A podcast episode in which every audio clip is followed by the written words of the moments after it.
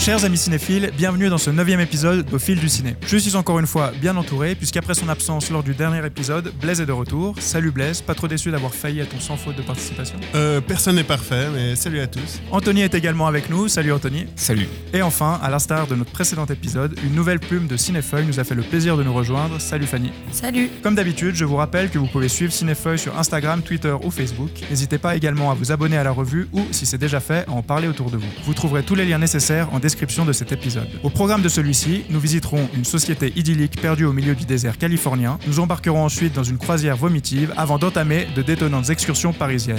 Mais commençons sans plus attendre avec le premier film.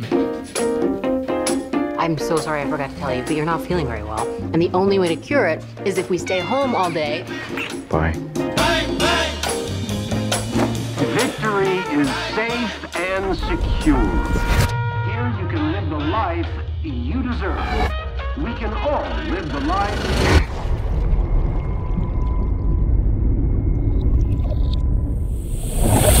Don't Worry Darling est un thriller psychologique réalisé par Olivia Wilde. Le film relate le quotidien d'une communauté isolée dans le désert californien en plein cœur des années 1950. Dans celle-ci, une femme au foyer, incarnée par Florence Pugh, va voir sa vie être chamboulée. On a tous vu le film sauf Anthony, mais c'est Blaise qui a décidé d'en parler, notamment pour le défendre face à des critiques assez négatives qu'il a pu recevoir. Donc dis-nous tout. Ben oui, ben, j'ai découvert ce film en fait d'abord par sa bande-annonce qui m'a vraiment intrigué par son ambiance et son style euh, très soigné qui, évoquait un peu euh, ouais, Wives, euh, la science-fiction telle qu'on l'imaginait dans les années 60. Et euh, j'ai pas du tout été déçu euh, à la vision du film, qui assume pleinement ce, statut de, film de SF euh, qui dénonce dans un premier temps un certain patriarcat, mais qui est bien plus large. Et je pense que c'est là sa force qui, euh, qui dénonce l'aliénation par le, confort matériel et, superficiel. Alors par où commencer? Moi, déjà la, réalisation qui m'a vraiment euh, subjugué. Olivia Wilde, qui est connue d'abord comme une, actrice dans, dans le système hollywoodien, qui a réalisé un premier film que je n'ai pas vu. Euh, mais donc là, c'est son second long métrage et j'ai trouvé vraiment que non seulement l'esthétique, mais tout l'univers qu'elle proposait était vraiment abouti, maîtrisé, soigné, léché. Enfin, il y avait vraiment euh, un superbe univers là qui se déployait sous nos yeux. Donc, euh, c'est vraiment l'American Dreams des années 60 euh, où tout le monde est beau, détendu, roule des belles américaines, euh, se réalise au travail euh, quand on est un homme. Et quand on est une femme, se réalise euh, dans son foyer, à Dans faire la cuisine. vitres. Exactement, dans les lavages de vitres, euh, la cuisson du rôti.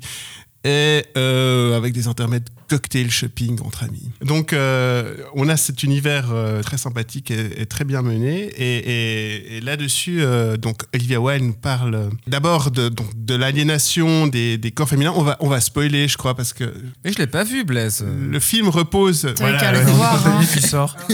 attention, spoiler alerte. Le film repose sur effectivement euh, un, un twist. Les timecodes sont dans la description de l'épisode. Merci. Avec un gros spoiler en capital. Donc, euh, cette euh, société euh, idéalisée des, des années 60 euh, n'est en fait qu'une simulation informatique dans lesquelles des hommes faibles, geeks sur Internet, enferment leurs compagnes pour mieux, disons, réaliser leur vision du couple. Et donc, ça commence comme ça. Donc, c'est- la base de la révélation. Mais en fait, c'est- plus complexe que ça, puisque c'est pas simplement que des hommes euh, forcent leurs euh, femmes à, rester dans cette simulation pendant que eux euh, les retrouvent après le travail là-dedans. On trouve notamment des, des femmes qui sont là par, par volonté, par pur confort social et psychologique, notamment une personnage qui a perdu ses enfants et dans sa simulation elle retrouve ses enfants. Il y a notamment le, donc le grand méchant qui est un gourou d'Internet avec des théories conspirationnistes, virilistes euh, et qui arrive à recruter un peu comme ça ses adeptes pour, euh, pour euh, nourrir sa, sa ferme virtuelle. En fait, il s'avère que derrière lui, c'est sa femme, un peu qui semblerait aussi être non seulement complice, mais un peu peut-être mastermind de, de, de toute l'histoire. Disons que ça reste ouvert.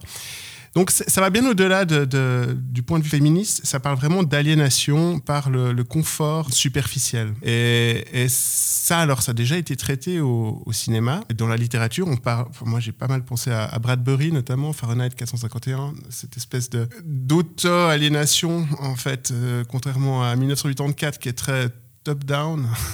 Là, c'est vraiment une aliénation un peu bottom-up, en fait, où on, s'enferme dans un cocon pour euh, échapper à, une, euh, à une réalité, pour éviter de se confronter à la réalité. Et euh, voilà, j'ai été surpris. Je trouvais que c'est une très bonne idée. J'ai trouvé que c'était bien amené. J'ai beaucoup aimé la manière justement dont Olivia Wilde traitait sa révélation et son dispositif. Euh, beaucoup ont dit que c'est- pas ça qui l'intéressait, que c'était un peu expédié et puis que du coup ça gâchait un peu le film. Moi j'ai trouvé qu'au contraire ça lui donnait beaucoup de force car euh, tout ce qu'elle n'explicitait pas euh, avait du coup d'autant plus de, force évocatrice et qu'en tant que spectateur je, me suis vraiment surpris à imaginer et à me, à me projeter dans, dans cet univers. Euh, ouais, moi à titre personnel, j'ai- été très sceptique en allant voir le film parce que j'ai entendu pas mal de critiques euh, très négatives. Je me suis dit ouais mais qu'est-ce que ça va être ce truc? Et du coup j'ai été surpris en bien par le film dans son ensemble. Par contre le côté euh, fin un peu expédié, je savais même pas que ça faisait partie des critiques qui, avaient qui avaient été émises ou, ou quoi que ce soit. Mais c'est quand même une réflexion que je me suis fait, c'est que je trouve que le, le- le twist, bon voilà, fonctionne en tant que tel ou comme ça. Mais j'aurais voulu en tout cas en savoir un peu plus sur finalement ce monde, ce monde réel, qu'est-ce qu'il est vraiment quoi? Parce que alors tu as parlé un petit peu des, références du film ou c'est un petit peu un des, reproches que je pourrais avoir. euh, euh, sur le film, même si je l'ai quand même majoritairement bien aimé, c'est qu'il y avait quand même un côté un peu déjà vu, euh, que ce soit, bah, on pense, enfin moi j'ai pensé évidemment à Matrix, même à Truman Show, enfin un peu à ce côté monde, monde même Last Night in Soho dont on a parlé. Il y a aussi des petits des petits parallèles à faire, je pense, euh, même à Black Mirror euh, comme, euh, comme série. Enfin, Edward Scissorhands aussi, Edward aux mains d'argent. Oui, oui, oui, il y, a il y a clairement un clin d'œil avec le ballet des, des limousines. euh, Ouais, clairement. Mais donc voilà, il y avait toutes ces références, et puis c'est vrai que le, le- le- on voit que le film s'en est nourri, et donc le côté un peu déjà vu, un peu manque d'originalité, je l'ai ressenti, mais cependant, je te rejoins entièrement sur le côté quand même plaisir cinématographique lié à la réalisation, lié à la mise en scène, lié au jeu de Florence Pugh, qui est assez incroyable, je trouve. Absolument, ouais. Je pense qu'il faut le- la citer. On peut aussi penser à Midsommar, puisque c'est la même actrice, puis qu'on peut aussi tirer des, des liens. euh, Même, euh, je veux dire, il y a des références à Orange Mécanique, inévitablement, quand on voit la façon dont euh, le, le- ce, ce système est mis, est mis en place. Bref, euh, tout ça pour, euh, pour dire que, pour revenir sur la fin, en fait, je trouve qu'il y a un moment dans le film, un peu avant justement cette fin, où je l'ai trouvé un petit peu répétitif. Le film commence, on rentre dans cet univers, on sait pas trop. Ensuite, on comprend qu'il y a quelque chose qui cloche. Et c'est vraiment à ce moment-là où je trouve qu'il est un petit peu redondant sur. euh, il se passe des choses bizarres, et puis elle, d'un coup, qui se réveille dans sa baignoire, qui se réveille dans son lit. Je trouve que ça tire un peu sur cette corde-là de Ah, mais qu'est-ce qui se passe? Qu'est-ce qui se passe Puis elle qui est, qui est en train de dire Mais il y a quelque chose qui tourne pas rond, puis tout le monde qui lui dit Mais non, non, voilà, t'es, t'es- t'as un traumatisme, t'as- t'es malade, comme ça. Donc je trouve que là, ça tire un peu en longueur, et que du coup, par conséquent, d'autant plus la fin, elle est un peu, comme tu disais, expédiée. C'est vraiment le terme que, que j'aurais employé. Mais peut-être parce que à titre personnel j'aurais voulu en savoir plus sur, euh, sur ce monde euh, enfin ou même sur ces personnages après ça m'a pas fait ne pas aimer le film mais je suis un petit peu resté sur ma fin en tout cas euh, sur, sur cette partie là quoi moi je suis assez restée sur ma fin aussi parce que j'ai l'impression qu'au début, bah déjà j'ai trouvé que le film il prenait un peu trop de temps à se mettre en place. On nous promet un peu des grosses intrigues et puis finalement on n'a pas de réponse. Et c'est un peu passé euh, sur le bas côté comme si c'était quelque chose de ah ouais ben là on vous propose un truc. Mais entre deux il s'est passé des choses. Du coup bon on laisse tomber vous avez certainement oublié. Et euh, il y a un peu trop de choses comme ça qui semblent être primordiaux, enfin primordiales du coup euh, au début et qui finalement ne le sont pas du tout. Et euh, du coup, j'ai l'impression qu'il y avait un peu un manque de cohérence par rapport à ça. Mais euh, sinon, enfin, en vrai, moi, j'ai bien aimé le film, mais effectivement, enfin, c'est pas, c'est un peu du revu. Après, je suis assez friande de ce genre de, de thriller un peu euh, sur euh, les sectes, les communautés un peu bizarres où il se passe des trucs un peu louches. C'est pour ça que j'avais adoré Midsommar aussi. Et euh, enfin, moi, j'ai trouvé qu'il y avait des liens hyper intéressants à faire entre les deux films, notamment du fait que toute l'horreur, elle se passe de jour. Enfin, il y a très peu de, de scènes où, où il fait nuit et généralement, quand il fait nuit, il se passe pas grand Là aussi, une singularité du film et son originalité, parce qu'on l'a souvent euh, visiblement critiqué pour euh, son côté déjà vu. Moi, j'ai trouvé euh, la manière dont il, traite l'histoire d'amour, qu'il intègre un peu à cet univers superficiel et confortable. J'ai trouvé très, malin et assez inédit en fait, et plutôt complexe comme elle est traitée. C'est-à-dire que d'un côté, on a ce, personnage du mari qui, qui s'avère être assez affreux en fait dans, la, dans le monde réel, mais euh, ben, dans ce monde euh, idyllique et reformaté et reconditionné, ça reste quelqu'un euh, d'in- d'incroyable, probablement une réminiscence de, cet amour initial. Et finalement, c'est aussi l'originalité du film. En fait, c'est- une histoire d'amour et c'est l'histoire d'une rupture. Et la manière dont, dont c'est amené, je trouvais que c'était manichéen, que c'était assez, euh, assez touchant. Enfin, c'est vraiment le, deuil de le deuil d'une rupture, euh, littéralement. Et, le personnage de Florence Pugh, comme elle, euh, elle passe à travers ce deuil, en fait, j'ai trouvé ça e- extrêmement touchant et, original, enfin, la manière de le montrer. Mais pour, pour rebondir sur ce que tu disais, Fanny, euh, c'est vrai que moi, après, c'est un peu le problème, je trouve, avec ce genre de film, c'est que souvent, il y a un côté de, bah, on voit la première fois, on sait pas à quoi s'attendre, on découvre les choses, puis il faudrait le revoir assez rapidement, un peu plus analyser les détails. Mais je trouve quand même qu'il y a des trucs qui sont plus là pour leurs effets que pour le scénario, quoi. Enfin, je pense à la scène avec les, les œufs, là, par exemple. En fait, j'ai du mal à comprendre le- la raison de cette, euh, de cette scène-là, à part pour euh, aguicher un peu, dire, ah, il y a un truc bizarre. non, mais je crois que c'est de l'hyper-symbolisme. On pourrait Oui. lui reprocher ce côté euh, sur euh, explicite de, de la coquille vide, je crois. Ou après, voilà, le fait qu'elle puisse plus respirer, elle se met du cellophane autour de la tête, Et ou les murs qui se rapprochent, et- Cette ouais, scène avec le cellophane aussi, euh, elle est dans la bande-annonce et on a l'impression que ça va être le pilier du film un peu. Alors que vraiment, euh, le moment où ça se passe, on est là.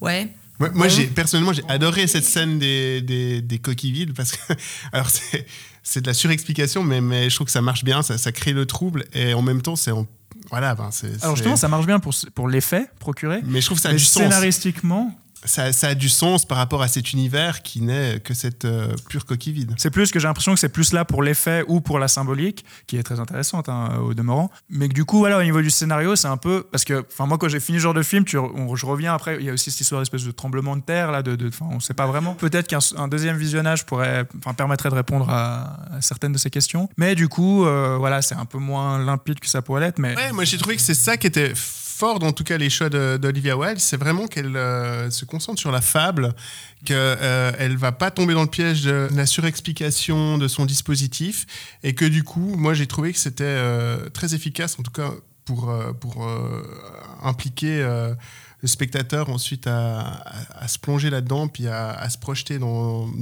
dans ces symboles et, et dans cette fable. I gave you all of this, Alice! It's all about control.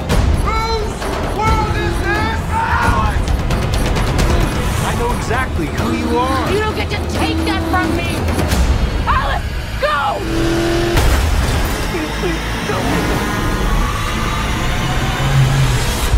Et on va donc laisser la chaleur étouffante du désert californien pour retrouver les embruns marins en partant en croisière avec le film suivant. It looks paid for the tickets. Not bad, huh? So what do you do? I sell shit. The success of a luxury cruise mainly depends on you. I don't want to hear anybody saying no. It's always yes, sir, yes, ma'am. I command you, enjoy the moment. No, No? no, What? You say no to me? no, no. Oh, so it's yes. Yeah, no. Yes? Go in. Yes. Triangle of Sadness, ou Sans filtre, pour citer son piètre titre français, est le dernier film de Ruben Östlund.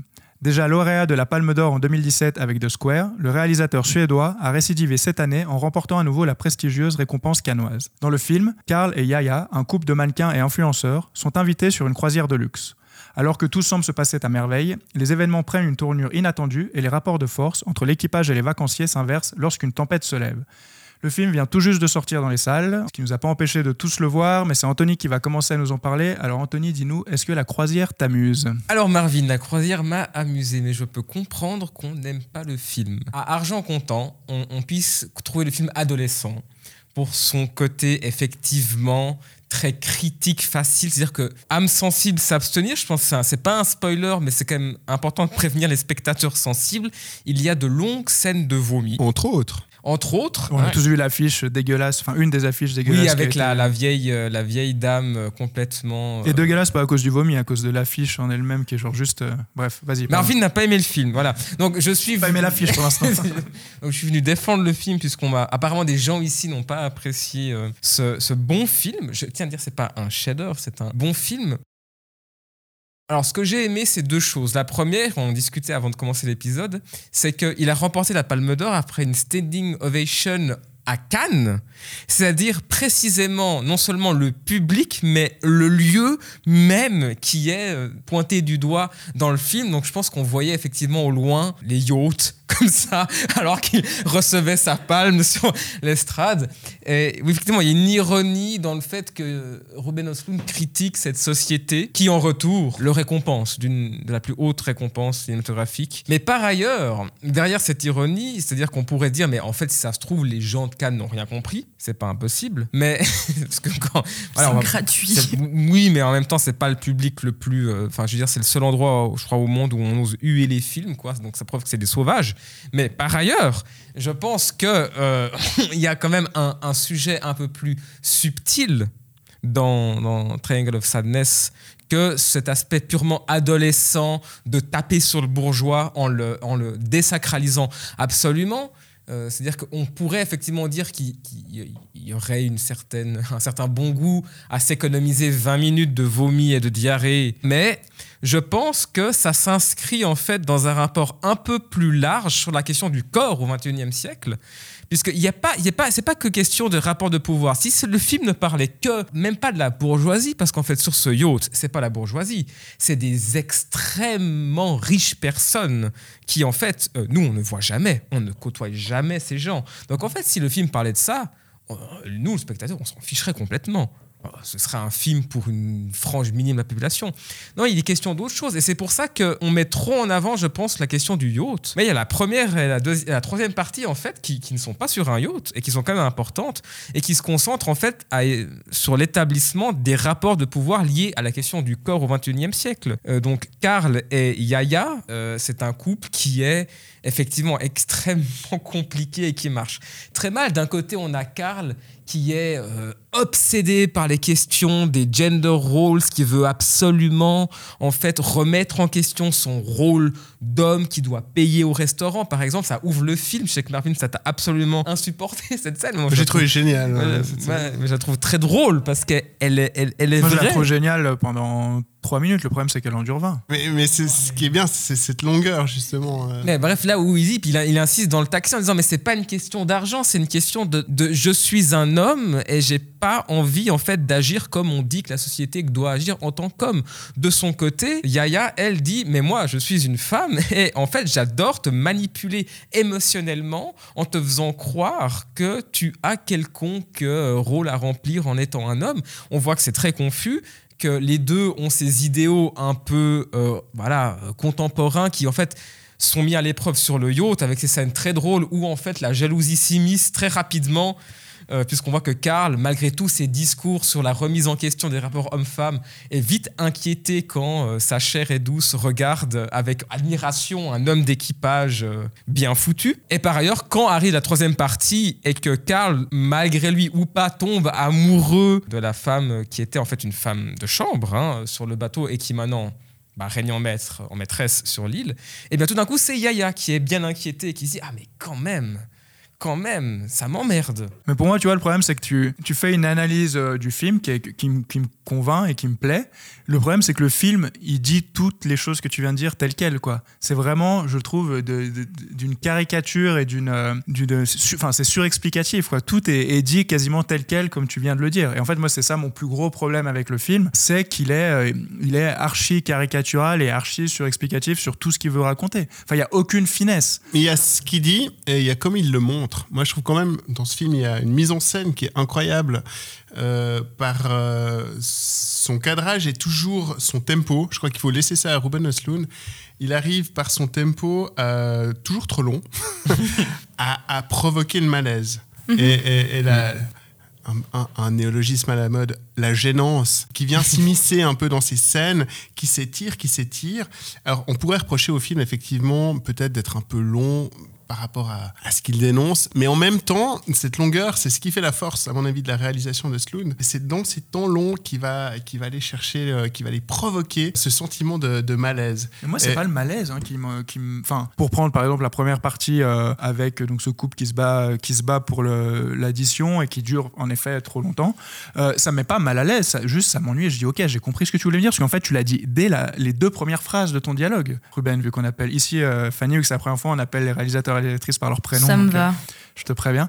Mais euh, non, non, mais donc voilà, c'est ça. Et donc c'est pas du tout une histoire de malaise, c'est plus une histoire d'ennui me concernant. Donc à, genre, à la limite, j'aurais préféré que ça mette mal à l'aise tant qu'à faire. Euh, moi, j'ai été hyper mal à l'aise hein, pendant la première partie. Et j'ai ressenti un peu le même type de malaise que, pendant, que quand tu regardes le Square, quand il y a cette, énorme, enfin, cette scène où il y a la performance euh, du, sin- enfin, du monsieur qui imite un singe. Enfin, surtout quand il commence à s'énerver dans l'ascenseur. Même, porte qui- même type de malaise. C'est long et t'es là devant ton écran et t'attends que ça se passe et tu pries que ça se dépêche et ça s'étire. Enfin, moi, je trouve que c'est très intelligent et euh, ça a été vraiment bien fait. Dans The Square ou dans. Les deux. film Ok, parce que The Square, justement, pour parler de. D'une autre forme géométrique. Hein. Allez. Je sais pas si euh, Snow Therapy c'est son premier film ou pas. Je crois qu'il a fait pas mal de trucs avant, des courts-métrages Il comme a ça. fait d'autres films euh, En tout cas, dans je son les ai- pays natal. Ok, je les ai pas vus. Mais Snow Therapy, j'avais beaucoup aimé pour euh, diverses raisons et j'avais trouvé ça, pour le coup, euh, beaucoup plus fin. The Square, moins, mais j'avais quand même bien apprécié. Et là, par contre, je te rejoins complètement, Fanny, sur ce côté malaise de cette scène et qui, en effet, alors ça fait un petit moment que je l'ai vue, mais, mais ça, quand tu dis qu'elle dure aussi, ça ne m'étonne pas. Et, et elle m'a marqué. Et là, pour le coup, j'étais un peu plus euh, mal. Et euh, Triangle of Sadness, pour le coup, bah, j'ai l'impression que ça, ça régresse. Et puis, bah, on en a parlé un petit peu en off. Quand je vois le titre de son prochain film et puis euh, le pitch, j'ai l'impression que c'est de plus en plus euh, le, le- le teenager euh, qui, a, qui a écrit son, son film à thèse euh, à 18 ans. Là, maintenant, il a 15 ans. Et puis, euh, enfin, ça régresse. quoi, quoi. On Toute la thèse du on film est là. s'égare. quoi. Non, mais c'est juste pour dire à quel, enfin, que, ouais, que j'ai vraiment l'impression qu'il y a une espèce de, de régression vis-à-vis du, message et de la façon surtout de le formuler. Moi, je trouve qu'il y a un rablaisianisme qui est tout à fait appréciable. C'est-à-dire qu'il faut, il faut.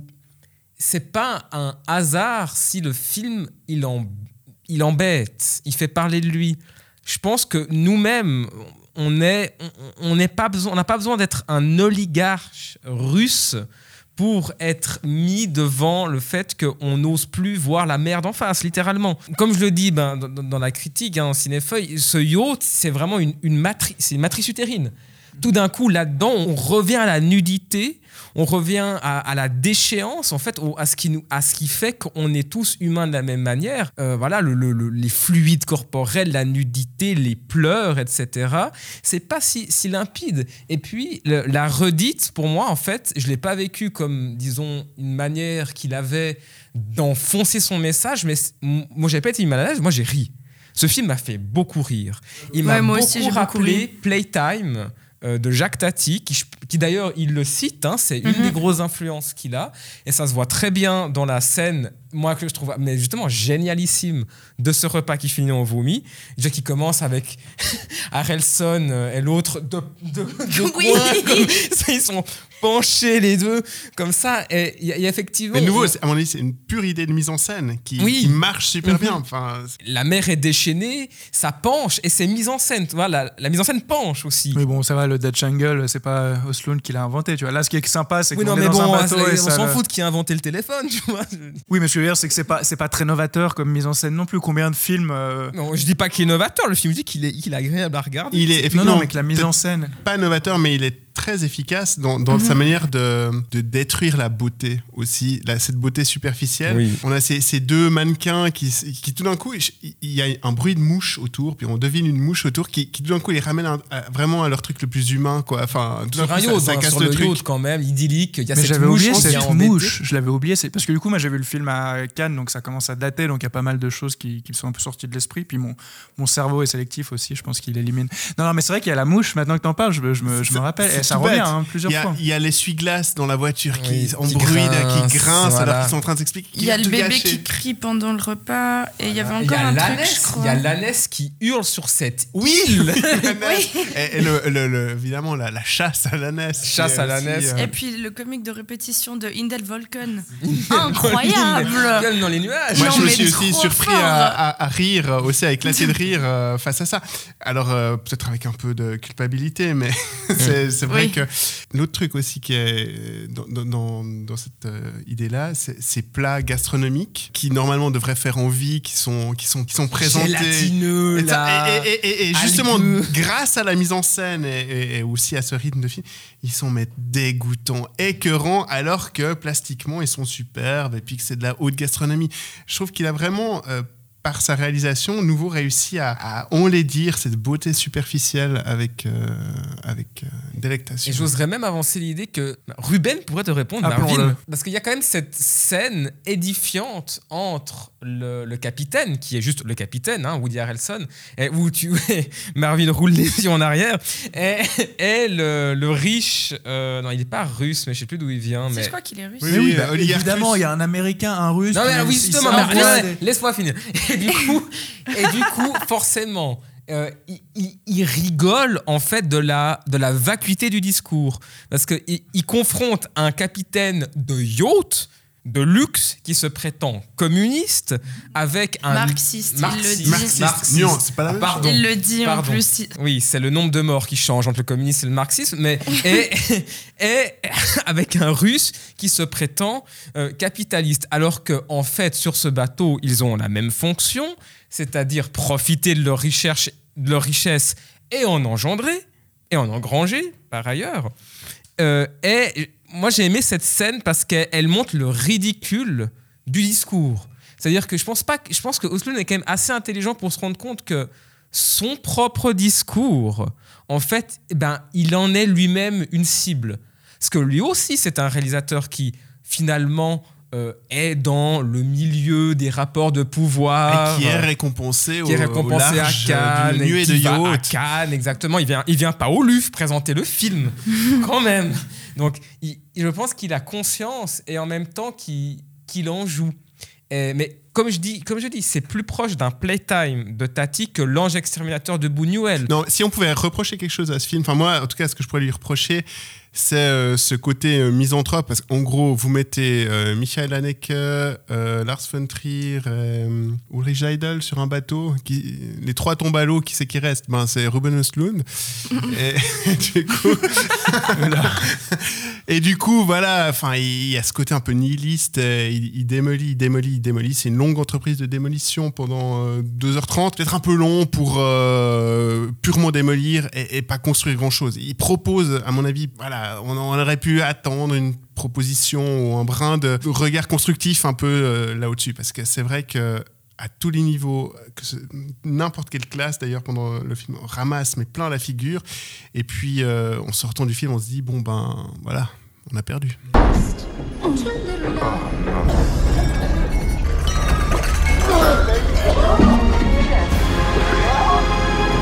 A Russian capitalist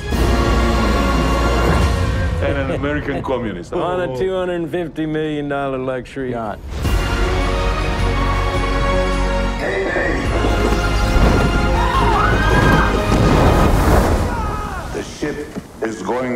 Bon, on a déjà pas mal parlé sur le film, mais on voit qu'il fait, qu'il fait bien parler justement. Donc on vous laisse aller le voir en salle pour vous faire votre propre avis et on va enchaîner avec le film suivant.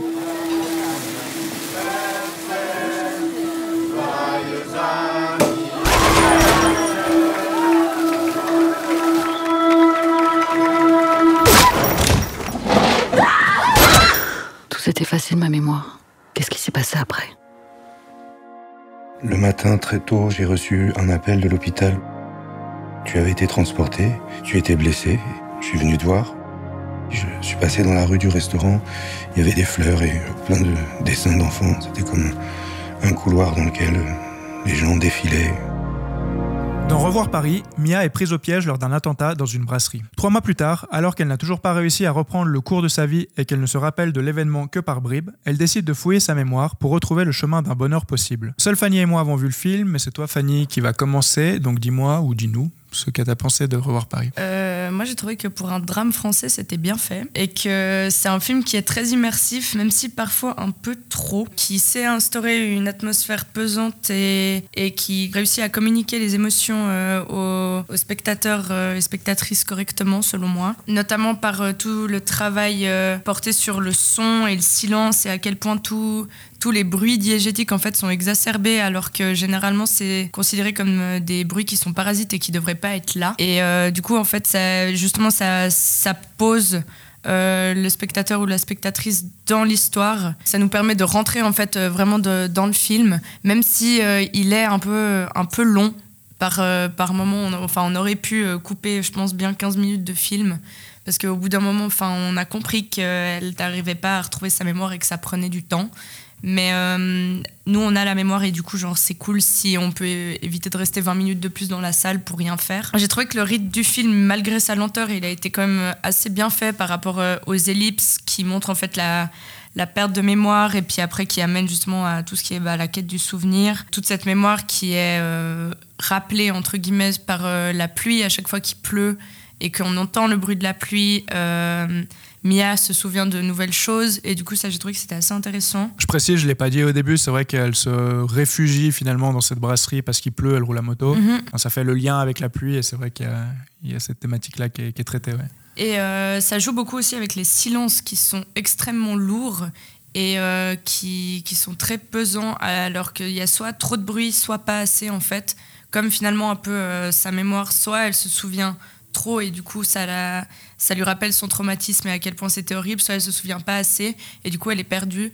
Du coup ça j'ai trouvé que c'était quelque chose qui était assez intéressante. Après justement on en parlait avant, euh, il y a, y a des éléments où franchement c'était pas forcément nécessaire comme tout ce qui est. euh, Alors ça prend sens qu'elle veuille retrouver la personne qui lui tenait la main, mais euh, d'aller dans les banlieues enfin c'est vraiment c'est vraiment à la française quoi enfin c'est vu et revu c'est bon et puis cette, cette romance qui en soi n'a pas de sens ni de place enfin si on l'enlève complètement euh, du film bah par exemple ça pourrait nous économiser nos 20 minutes Enfin, ouais, pour moi, il y a des éléments qui n'étaient pas, pas nécessaires. Mais sinon, euh, enfin, j'ai quand même trouvé que c'était un, bon film dans l'ensemble. Et euh, ben, Virginie Efira euh, joue très bien. Elle a beaucoup. euh, Pléonasme. Quoi J'ai dit pléonasme, Virginie Efira joue très bien, c'est Oui. c'est dire deux fois la même chose. Marvin Oui, clairement. Et euh, Ah oui. justement, je trouve que comme euh, pour euh, Don't Worry Darling, c'est son rôle qui en soi euh, tient le film debout. Et je pense que si on avait mis quelqu'un d'autre, euh, ça aurait peut-être pas été aussi prenant que ça l'est. Ouais, alors je te rejoins, bah, comme on l'a compris, à 200% sur le, le rôle et le jeu de- d'Efira. Et, et puis finalement, sur beaucoup de choses que tu as, que as pu dire, euh, euh, je trouve que le film, quand il a attrait à, à la notion bah, de mémoire, enfin, en plus, qui est quelque chose qui me touche euh, assez personnellement, ce côté de ne pas se souvenir de choses, chaque un peu différents types de personnes, mais moi, quand j'arrive pas à me rappeler de quelque chose, ça me torture pendant, pendant un bon moment. Enfin, c'est un peu, le, on cherche un mot, on cherche quelque chose qui, s'est passé qu'on retrouve pas. Bah, Il y a des gens qui disent, ah, je passe à autre chose. Moi, je fais partie de l'autre catégorie de, non, je veux savoir. Et finalement, le, le film questionne ça. Euh, vu que elle, elle, elle va voir ce personnage donc qui est joué par Benoît Magimel, dont j'ai oublié le nom dans le, dans le film, euh, parce que lui, il est, euh, je sais plus comment on appelle, mais en gros, il se souvient de tout. Enfin, il y a un nom pour ça. Donc, il se rappelle exactement comment s'est passé cet attentat, puisqu'il était évidemment dans la brasserie euh, également à ce moment-là. Et elle va chercher, puis lui, lui dit à un moment, euh, je crois que c'est même dans l'abondance, lui dit, mais est-ce que tu as vraiment envie de savoir, tu as vraiment envie de te rappeler? Et cette, cette quête-là de, du souvenir, de la mémoire, je la trouve très intéressante, bien traitée. Je trouve que tout ce qui est lié, finalement, comme je disais, à, la mémoire, à l'émotion, fonctionne très bien. Et où je te rejoins aussi, c'est que alors l'histoire euh, d'amour qu'il y a donc finalement de ces deux personnages est assez attendue, assez classique. Euh, me j'ai pas l'impression qu'elle prend tant de place que ça. Enfin, elle me dérange pas, euh, pas tant que ça. Par contre, le, le moment où elle veut, alors qu'elle veuille aller chercher euh, la personne qui lui a tenu la main, euh, savoir qui c'est, tout ça. Sur le papier, ça ne dérange pas. Par contre, dans la façon dont c'est fait, où ça, ça, dérive presque dans une espèce d'enquête, quoi, parce que elle va interroger des gens, elle va questionner, elle va, elle va chercher des indices pour trouver la personne. Je trouve que ça fonctionne pas du tout en tant que en tant que tel, quoi, enfin en tant qu'intrigue, en tant que déroulé dans, dans l'intrigue en fait euh, du film. Mais en tout cas, ces, facettes-là, je pense qu'elles auraient pu être euh, être mises de, de côté et, quitte à ne pas raccourcir le film, euh, à se concentrer peut-être plus sur cette notion justement de, comme je parlais de mémoire, parce que j'ai quand même eu presque une mini frustra- frustration que je trouvais que ce côté un peu euh, de, de, ce personnage de, de Magimel qui se souvient de tout était finalement pas tant exploité de ça. Quoi. Moi, j'avais pas l'impression que c'était quelqu'un qui se souvenait de tout. J'avais l'impression que c'était quelqu'un qui se souvenait de choses et qu'elle allait pas tant chercher le détail. Et puis justement, pour euh, moi, me mettant à cette place-là sur, sur un, tel drame, j'aurais envie, et presque, c'est presque maso, mais d'aller chercher le, les, micro-détails du déroulement de la soirée et tout ça. Et je trouve que le film ne, traite pas tant euh, cette, euh, cette facette-là. Mais ouais, moi, un truc que j'avais vraiment apprécié, euh, c'était tout l'aspect euh, esthétique sur justement, je l'avais écrit dans ma critique, tout cet aspect de, l'enfermement du personnage de Mia dans les plans et dans tout ce ce qu'il peut y avoir, dans les portes, dans les fenêtres, dans le plan lui-même et elle est constamment enfermée en fait. On la coince dans des coins, dans des angles, mais on voit qu'elle essaie de, de sortir entre guillemets et du coup ça fonctionne très bien avec euh, l'idée d'être coincée en fait dans sa propre tête et de pas réussir à s'en sortir. Pour revenir peut-être juste sur le personnage de, de, de, de Magimel, au-delà de l'histoire en en elle-même, quoi, enfin, ce qui se passe. Moi, je sais que j'ai eu très peu de, sans parler d'empathie, mais d'attache en tout cas pour, pour ce personnage-là. Donc, euh, au-delà de l'histoire en elle-même et de ce qu'elle représente, c'est vrai que j'ai envie, envie de lui dire, mais, mais pourquoi, pourquoi mais tu t'attaches à ce mec-là? Parce qu'en plus, elle, elle est en couple, elle a. Oui. Enfin, voilà, et c'est vrai que je. Mais je, lui je... aussi. Et oui, on le fait. Lui, en plus, lui, peu, ouais, mais lui, mais, non, mais lui il, se fait passer, enfin, il se fait passer pour un plouc en plus de ça. Du coup, oui, je peux comprendre, mais je valide pas trop l'idée de, de la romance. euh. Enfin, en plus, après, le mari de Mia il devient, enfin, il devient agressif parce qu'il est frustré. Oui, alors après la frustration du, donc du mari de Mia, elle est intéressante sur ce côté de t'as vécu un truc que j'ai pas vécu, que je ne peux pas comprendre en fait. Il y a quand même cette ficelle là qui est intéressante de se dire, euh, de se dire ils ont vécu la même chose donc ça les rapproche et tout ça. De là en tirer une histoire d'amour, c'est là où je trouve que c'est ça marche un peu moins bien, mais à nouveau c'est pas c'est pas cette facette là qui m'a. Mais moi j'aurais trouvé plus intéressant justement euh, d'étirer euh, tout tout ce qui entourait le, le mari de Mia et comment est-ce que lui vivait la chose et comment est-ce qu'ils auraient pu la vivre ensemble plutôt, mais pas pas de cette manière-là en fait. Enfin, j'aurais trouvé hyper intéressant justement d'avoir euh, tout le côté des proches parce que on a le, personnage de cette fille qui a perdu ses parents euh, et qui aide finalement Mia aussi à, à, trouver des réponses. Puis elles vont au musée ensemble. Enfin, tout ça, je trouve que c'est une perspective qui est intéressante, mais ça aurait été d'autant plus intéressant de prendre euh, la perspective du mari de Mia et euh, la perspective de Thomas, sans pour autant entremêler euh, des, des, relations sentimentales parmi. Faut qu'on fasse ce qu'on aurait dû faire ce soir-là. Quoi Vincent, allez. Qu'est-ce que tu fais Allez, ça a assez duré, là. J'aurais préféré y être dans ce putain d'attente. Je suis pas sûr que d'être souvenir, ça, ça puisse t'aider.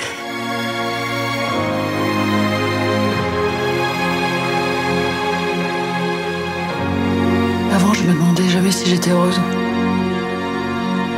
Maintenant, oui. Donc on va continuer cette charmante visite parisienne en nous rendant dans la cité d'Athéna. Mon frère est décédé à 0h30 cette nuit. Pour la mémoire d'Idir, les coupables seront traduits en justice. Je vous demanderai de rester calme.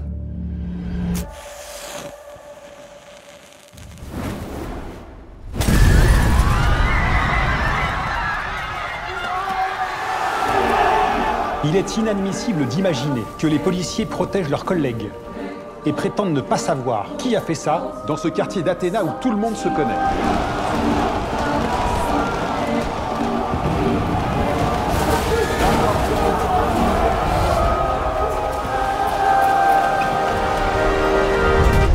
Athéna est un film réalisé par Romain Gavras et sorti sur Netflix. C'est aussi le nom d'une cité fictive dans laquelle une guerre est entamée entre la police et une partie des habitants. Initié par la mort suite à une prétendue bavure policière du plus jeune frère d'une famille d'Athéna, la confrontation va transformer la cité en théâtre d'une tragédie familiale. Le film a beaucoup fait parler de lui, que ce soit sur les réseaux, dans la presse et même jusque dans la rédaction de Cinéfeuille, puisqu'on en a beaucoup parlé en off et, avant. Et du coup, bah, c'est un peu la, une des raisons principales pour laquelle j'ai amené le film pendant ce, pendant ce podcast. Euh, non pas que je l'ai adoré, mais en tout cas, je l'ai moins détesté que, que beaucoup de personnes. Donc, je pense que ça peut amener un débat très intéressant. Notamment, moi, je trouve que le film, euh, esthétiquement, alors, euh, il, est articulé autour de différents plans séquences, dont un plan séquence d'ouverture qui, moi, m'a embarqué, que je trouve euh, bien foutu et puis qui, qui fonctionne très bien. En tant que, que, que, chose purement visuelle et tout ça, je parle pas encore de, ce que raconte le film, mais c'est vrai que c'est un peu le, le- premier, le premier point du film qui m'a qui me fait me dire qu'il y a quand même deux trois choses à tirer du film et qui sont qui sont purement esthétiques. Après, comme je l'ai dit, bah, le film je je l'ai pas adoré euh, loin de là. Je trouve qu'il a beaucoup de, défauts et notamment je trouve qu'un de ses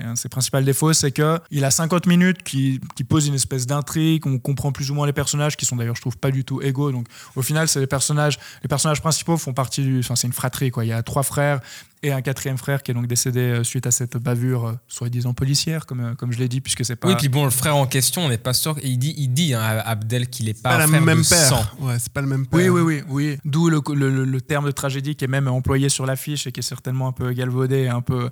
Mais voilà, il y a, il y a ce côté familial, familial. Si vous saviez les, les regards que j'ai posés sur moi, j'essaie de me faire l'avocat du diable. Non, non, mais donc voilà. Mais de toute façon, en plus, j'allais enchaîner sur le fait que je- j'en conviens, le film, euh, au bout de 50 minutes, euh, d'après moi, se casse quand même pas mal la gueule. Enfin, il y a un événement euh, majeur, euh, que voilà, il y a un personnage qui, qui, meurt, et je trouve qu'après, le film se délie complètement ce qu'il avait mis en place ne, tient plus la route, que les personnages prennent des décisions qui me paraissent complètement à côté de la plaque et qui perdent en cohérence, et puis que finalement, ce qu'il avait mis en place où il essayait peut-être de nous raconter quelque chose, ben, il raconte plus rien du tout, jusqu'à arriver à cette fin. Et là, je pense que c'est vraiment le point où on sera tous d'accord, qui, qui est alors pour certains problématique, pour d'autres foireuse. C'est la cerise sur le gâteau, je dirais. Je crois que le, le mieux- le meilleur mot, c'est Godwin. C'est le, point Godwin. Non, mais au-delà de ça, moi, je trouve que, que le film, il- enfin, ou que la fin, en tout cas, euh, pose problème ou, ou ne, ou ne va pas, c'est que justement, il, essaye un peu de, de- de- de- d'arrondir les angles en quelque sorte, parce qu'on a eu des films, enfin, on a suffisamment entendu parler de Bac Nord ou même d'autres films de banlieue qui, qui ont fait, qui ont attisé les foudres, que ce soit d'un bord politique ou de l'autre, de telle ou telle critique, de telle ou telle personne, enfin, peu importe. Et là, j'ai l'impression qu'il a voulu se dire, parce que voilà, on parle des banlieues, euh, a priori en France, c'est vrai qu'au début, j'ai dit que ça se passait à Paris, c'est jamais spécifié, mais on peut, on peut le, le- deviner, en tout cas, laisser imaginer ça. Là, bah voilà, il y a cette confrontation, police, habitants de la banlieue, une partie des habitants de la banlieue, je précise, parce qu'il y a quand même une grande partie qui, est, qui veut juste partir et qui veut pas participer à cette confrontation-là, sans dire que le film soit nuancé, mais il y a quand même ça, on voit qu'il y a quand même peut-être un petit peu plus de porosité entre ces deux milieux qu'un bac nord, par exemple. Je trouve que cette fin, pour revenir à ça, elle est foireuse parce que en fait, il veut un peu, euh, un peu, ouais, à nouveau, arrondir les angles ou édulcorer euh, son propos, genre pas taper du poing sur la table en disant voilà ce que je pense, voilà ce que veut dire mon film. C'est un peu, je, c'est, c'est une tierce euh, partie finalement, c'est, c'est une tierce, euh, ouais, une tierce entité. Deus ex machina, peut-être. Non, non, mais qui est, qui est venu foutre la merde. Et finalement, une entité qui est, euh, qui est, qui est une entité où peut-être c'est plus facile, euh, bah, ouais, clairement plus facile de taper dessus, puisqu'on parle euh, là en l'occurrence de, de fascistes ou de l'extrême droite ou comme ça. Des méchants Et- très méchants. Des méchants très méchants, ouais. Non, mais tout à fait. on est tous des victimes. Mais sur cette Même fin- les policiers.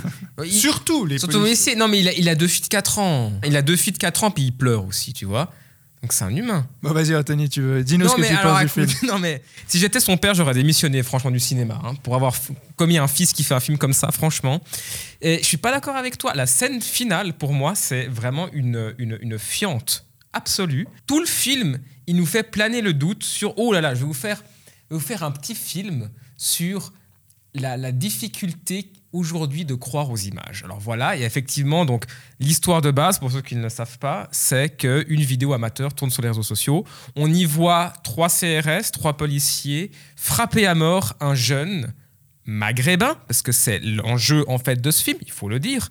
Donc euh, un jeune des cités, Idir, donc le plus petit des, le, cadet des frères. Et cette vidéo provoque l'ire complètement ahurissante, abrutie et inexpliquée des jeunes de la cité qui vont tout péter. Euh, D'ailleurs, réponse tout à fait irrationnelle des CRS qui vont venir tout péter aussi sans bonne raison. Et donc, pendant tout le film, en fait, il essaie de faire monter cette sauce en, faisant euh, apparaître à la télé des, des gens qui disent Mais en fait, peut-être que c'était pas des CRS, mais des fascistes qui ont essayé de monter. euh, Bon, il n'y a pas que les gens à la télé, même mais tout un le des- parce que Pour euh, paraphraser euh, notre cher ami Kevin, je dirais qu'il est assez. euh, il est détestable. Il- il- il- Pourtant, moi, je suis très, très, très bon public, a priori, pour ce genre de, de produit. Alors, Romain Gavras vient du clip, il a une fascination pour l'image et l'imagerie. Moi, je trouve ça plutôt chouette, en fait, de, de- de s'impliquer là-dessus.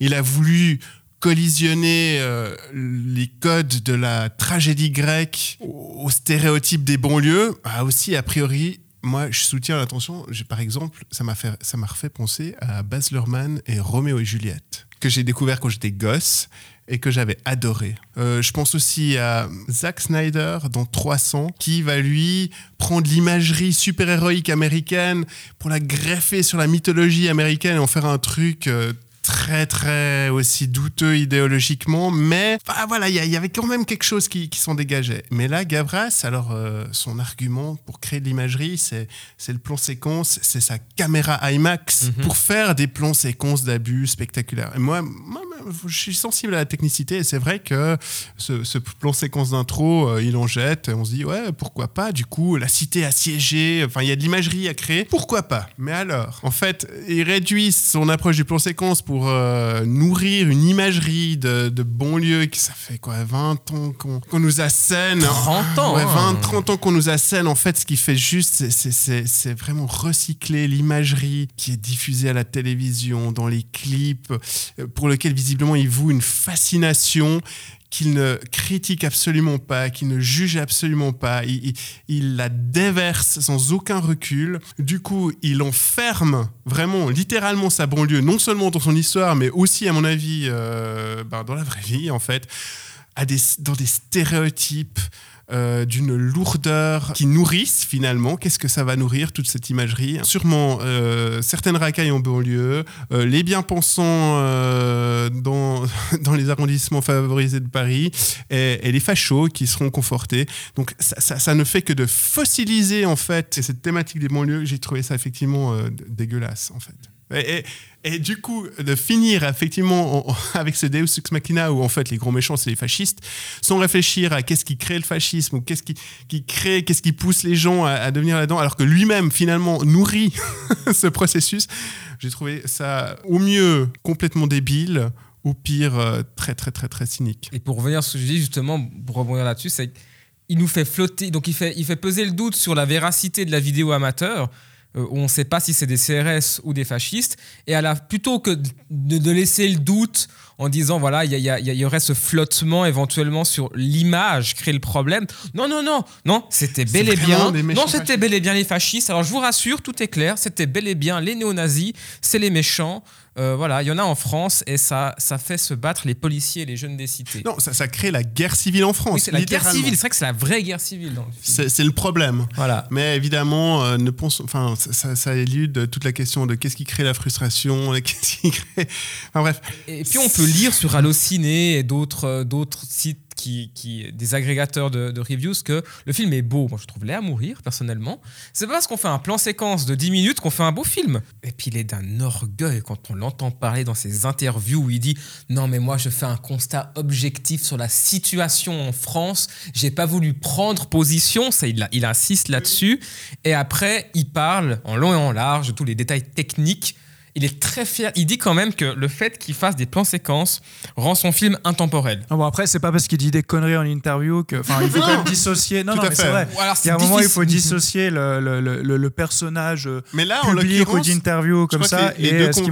Après, alors voilà. Après, on peut être d'accord que les deux convergent. Mais, mais voilà, enfin, on peut aimer le un film dis- de Woody Allen et puis pas aimer Woody Allen ou Oui, de Polanski, tu vois, c'est ça tout que à je veux fait. dire. Mais moi, je le dis vraiment en étant, euh, en ayant commencé le film plutôt ouvert. Moi, j'aime bien Courtrage-Mais, j'ai bien aimé certains clips qu'il a fait pour Justice. Enfin, de nouveau, il, voilà, il se réapproprie les codes de la tragédie grecque pour justifier des basculements dramatiques absolument ridicules, qui fait que, que on se déconnecte totalement de ces Ah, personnages. ça, je suis entièrement d'accord. C'est ce que je disais. c'est- affligeant et, et ça rend euh, ben, son- son, effet technique d'autant plus insignifiant. Et le jeu des acteurs, ils font que de beugler, hurler. Même Abdel, qui est censé être, disons, la personne qui est dans la dualité, doit- à un moment, il, il a ce tour, il a, il y a ce, Ce- tournant ce à 50 basculement, minutes, ouais, exactement. basculement où il Horrible. donne euh, 83 coups de poing dans la gueule d'un gars, et tout d'un coup, il pleure, mais tout d'un coup, ben, il arrête de pleurer et il regarde dans le vide sérieusement. C'est bon, il a tourné. C'est d'une Même, même la mise en scène est d'une telle naïveté et d'un amateurisme. Tu disais, les, les dialogues et, et mais le à jeu- partir de ces 50 minutes, je trouve qu'avant ça se tient déjà mieux. Après, le problème, c'est que le film, il faut le considérer euh, comme un tout, quoi. Et que du coup, tout ce qu'il a pu poser avant vont dans ce sens-là et que ça Vole en ça- éclat. ça- Bon, ça mais, mais en déjà, éclat, les pétards chinois avant, moi, ça commençait à mériter la rétine quand même. Oui, alors après, ça, ça, je pense que c'est de la pure volonté esthétique. Enfin, alors, j'ai pas entendu autant d'interviews que vous que, que, que Gavras, il faut croire, ou en tout cas, il a pas dit les mêmes choses. Euh, moi, je l'ai entendu dire qu'il disait que si les clips précédents euh, qu'il avait fait, c'était un, le single, euh, que Athéna, c'était l'album, tu vois. Donc, ça montre très bien que ce côté clipesque, il l'assume. Non, non, mais. Se réjouit pas de l'intégrale. Hein. Faut montrer.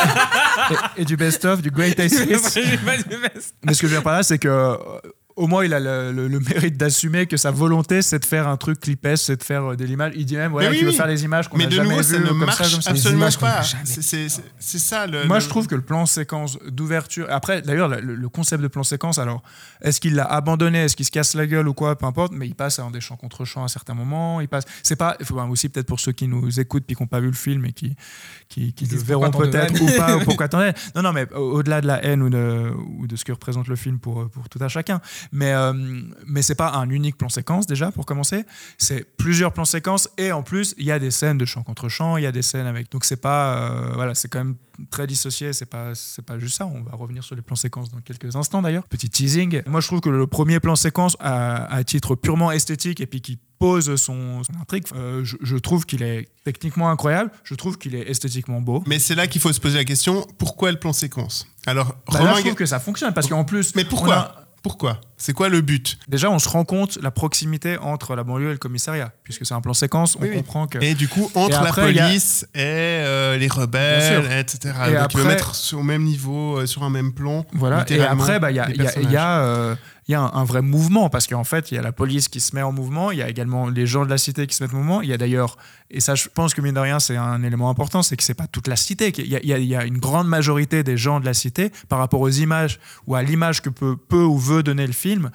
Il montre aussi qu'il y a des gens dans la cité qui ne veulent pas de tout ça. Enfin, je veux dire, la, cité n'est pas une masse informe, cagoulée comme dans Bac Nord, qui veut juste euh, taper du flic et puis la, révolte pure et dure. Il y a beaucoup de gens qui disent mais arrêtez ça et qui s'en vont. Tout ça pour revenir au plan séquence où il y a donc ce mouvement et tout ça, mais sauf qu'au bout d'un moment, bon bah voilà, il y a la confrontation, le mouvement est terminé et c'est et ça coïncide en fait avec euh, avec ces, ces- ces 50 minutes ou euh, un peu moins, je sais plus exactement, mais de film, où là je trouve qu'il y a un peu tout qui se casse la gueule et avec cette apothéose, cette cerise sur, euh, sur un gâteau qui commençait à être déjà de moins en moins savoureux euh, avec cette fin. Mais du coup, ben voilà, on a beaucoup critiqué le film et, et mais moi, en, regardant ce film, j'ai eu aussi, j'ai envie de faire mon autocritique parce que j'ai vu qu'il y avait Latchley qui était crédité au scénario, qui avait réalisé, scénarisé Les Misérables, que, dont, je garde un excellent souvenir. Et je me suis dit, qu'est-ce qu'il vient faire dans cette galère? Et du coup, je me Les Misérables. Mais est-ce que j'étais complètement naïf et con à l'époque ou est-ce qu'il y a les mêmes problèmes? Et, je me suis dit, mais, mais qu'est-ce qui fait que ça marche super bien dans Les Misérables et que ça marche pas du tout dans, Athéna? Finalement, j'en suis arrivé à la conclusion que dans Les Misérables, il y a déjà,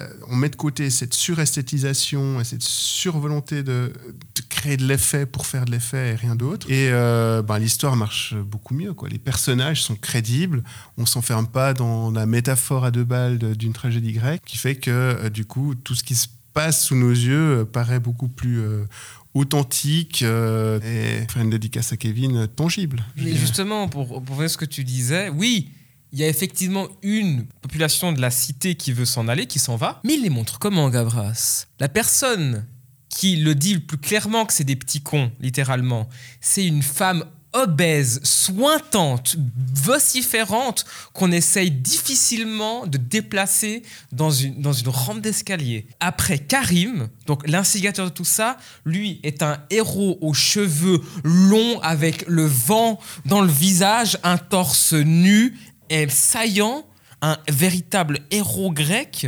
Non, non, non, non, non, c'est indéfendable ce film. Qu'est-ce qu'il essaye de dire au fond Il veut pas dire grand chose, il veut faire euh, son film avec sa caméra IMAX et puis euh, ses plans séquences et puis faire euh, de l'imagerie un peu tapageuse et puis avec un sujet, c'est le moins qu'on puisse dire, brûlant ou. ouais. Mais même pas Mais oui, Tu c'est- veux, tu veux un sujet brûlant Les Prends les, gilets gilets, jaunes, Mais c'est ça qui est complètement. Il est obsolète. C'est, enfin, ça, justement. Le... C'est pas comme si la situation des banlieues en France, puisque de toute façon, même si ça se situe pas en France, on peut complètement associer, était une, histoire euh, révolue ou terminée. Alors, c'est un sujet qui a été archi traité parce qu'il n'est pas, il est pas nouveau, mais, mais il reste pas euh, démodé pour autant. Non, il mais les Gilets jaunes ont montré que ce genre de, de réaction, d'émeute, de, de, de, de violence qui s'exprime de, de cette manière euh, dans certaines classes sociales, c'est le fruit d'une oppression. euh, Ah oui, bien sûr. Non, ça, Indépendamment de l'ethnie, indépendamment de la Exact- religion, et de la- indépendamment de l'origine. et. Et, et ce genre d'objet euh, à l'Athéna, en fait, c'est l'invisibilisation de la lutte des classes, qui est au fond bien plus importante que quelconque bisbille qu'on veut faire croire être importante. De nouveau, ces trucs des cités, euh, ça existe, mais ça arrange bien, en fait, les médias qu'on réduise ça aux fascistes, aux origines euh, musulmanes, etc., pour faire oublier le fait qu'au fond, il n'y a pas que eux qui sont pas contents. Il y a la pharmacienne aussi de la rue qui est pas contente. Il y a les gens juifs, les, les gens chrétiens qui sont pas contents. Il y a tout le monde qui est pas content, en fait. Et ça, ça aurait été un sujet d'actualité. Non, il prend le truc le plus caricaturalement français, vu et revu. Il montre juste des chiens hurlants. Il dit Eh, regardez, c'est ça la jeunesse des cités. Et il veut nous faire croire qu'il fait un, statement objectif. J'ai lu d'autres avis qui disaient justement que c'était inoffensif, mais je maintiens que quand on montre une nouvelle fois euh, un Algérien musulman qui plus est, qui se fait exploser dans un immeuble, enfin c'est bête quoi. Sur les réseaux et sur BFM, ils disent que si ça se trouve, c'est pas les condés qui fait la bavure.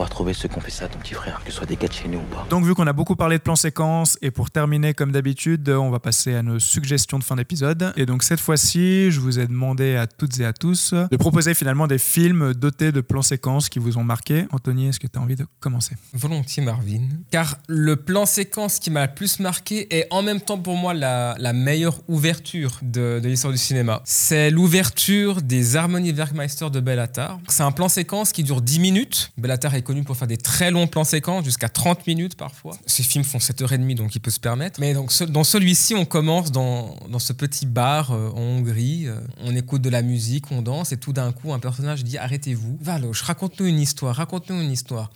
Et là, ce personnage arrive et dit Je vais vous raconter une histoire sur l'éternité. Et il commence à prendre ces gens dans le bar et, et les faire danser. Il dit Toi, t'es le soleil. Toi, t'es la terre et toi, t'es la lune. Et ils les font danser comme ça. Et tout d'un coup, il raconte l'histoire d'une éclipse en faisant jouer les, personnages et en les faisant jouer en fait le rôle de la terre, du soleil, de la lune, etc. Et la caméra suit en fait ces personnages. Tout d'un coup, c'est le silence, c'est l'éclipse, c'est la fin du monde. Le silence se fait, la caméra monte vers l'ampoule, la musique commence, et là, Yanoche rassure, dit mais c'est pas c'est pas la fin du monde, c'est pas fini. Et tout le monde recommence à danser, et c'est la, vie, c'est la joie. Et puis le, patron de bar dit c'est fini, il faut partir. Donc on- on- tous ces gens partent, etc. Et Yanoche arrive vers euh, le patron de bar, dit mais t'as tort, c'est pas encore fini. Et on reste sur le visage de ce patron de bar un peu un peu confus comme ça, et ça dure une éternité. Et c'est encore à ce jour un plan qui me marque, je regarde régulièrement parce que je sais pas pourquoi il parle de l'éternité. Voilà, et c'est franchement l'une des plus belles choses que j'ai vues euh, juste avec mes yeux dans l'histoire de ma vie. C'était très beau. Un peu de poésie après, après ce débat houleux. Après beaucoup de vomi et de caca. C'est pas faux. Euh, je me permets d'enchaîner parce que tu as parlé de plan séquence d'ouverture et bah, j'ai pensé à plusieurs choses évidemment en vous faisant cette proposition de, de suggestion.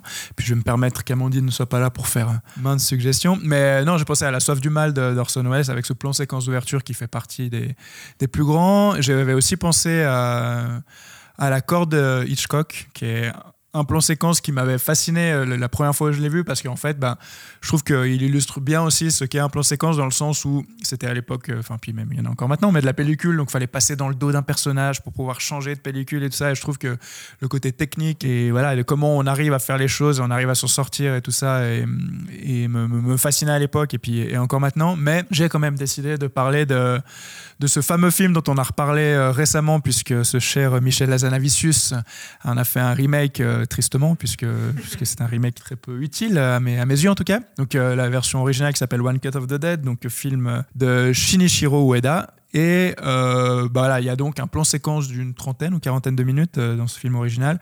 Et euh, donc voilà, c'est un plan séquence que j'ai beaucoup, enfin que j'aime beaucoup, enfin comme tout le film, parce que c'est vraiment une, un message, enfin une déclaration d'amour à l'artisanat du cinéma, ce qui rejoint un petit peu avec ce côté de Hitchcock où il fallait trouver les petites bidouilles pour réussir à, tenir le plan séquence. Et puis, et puis finalement là, il y a une vraie mise en abîme parce qu'on a un plan séquence, ensuite, donc le plan séquence se termine, hein, il dure qu'une quarantaine de minutes, c'est pas tout le film.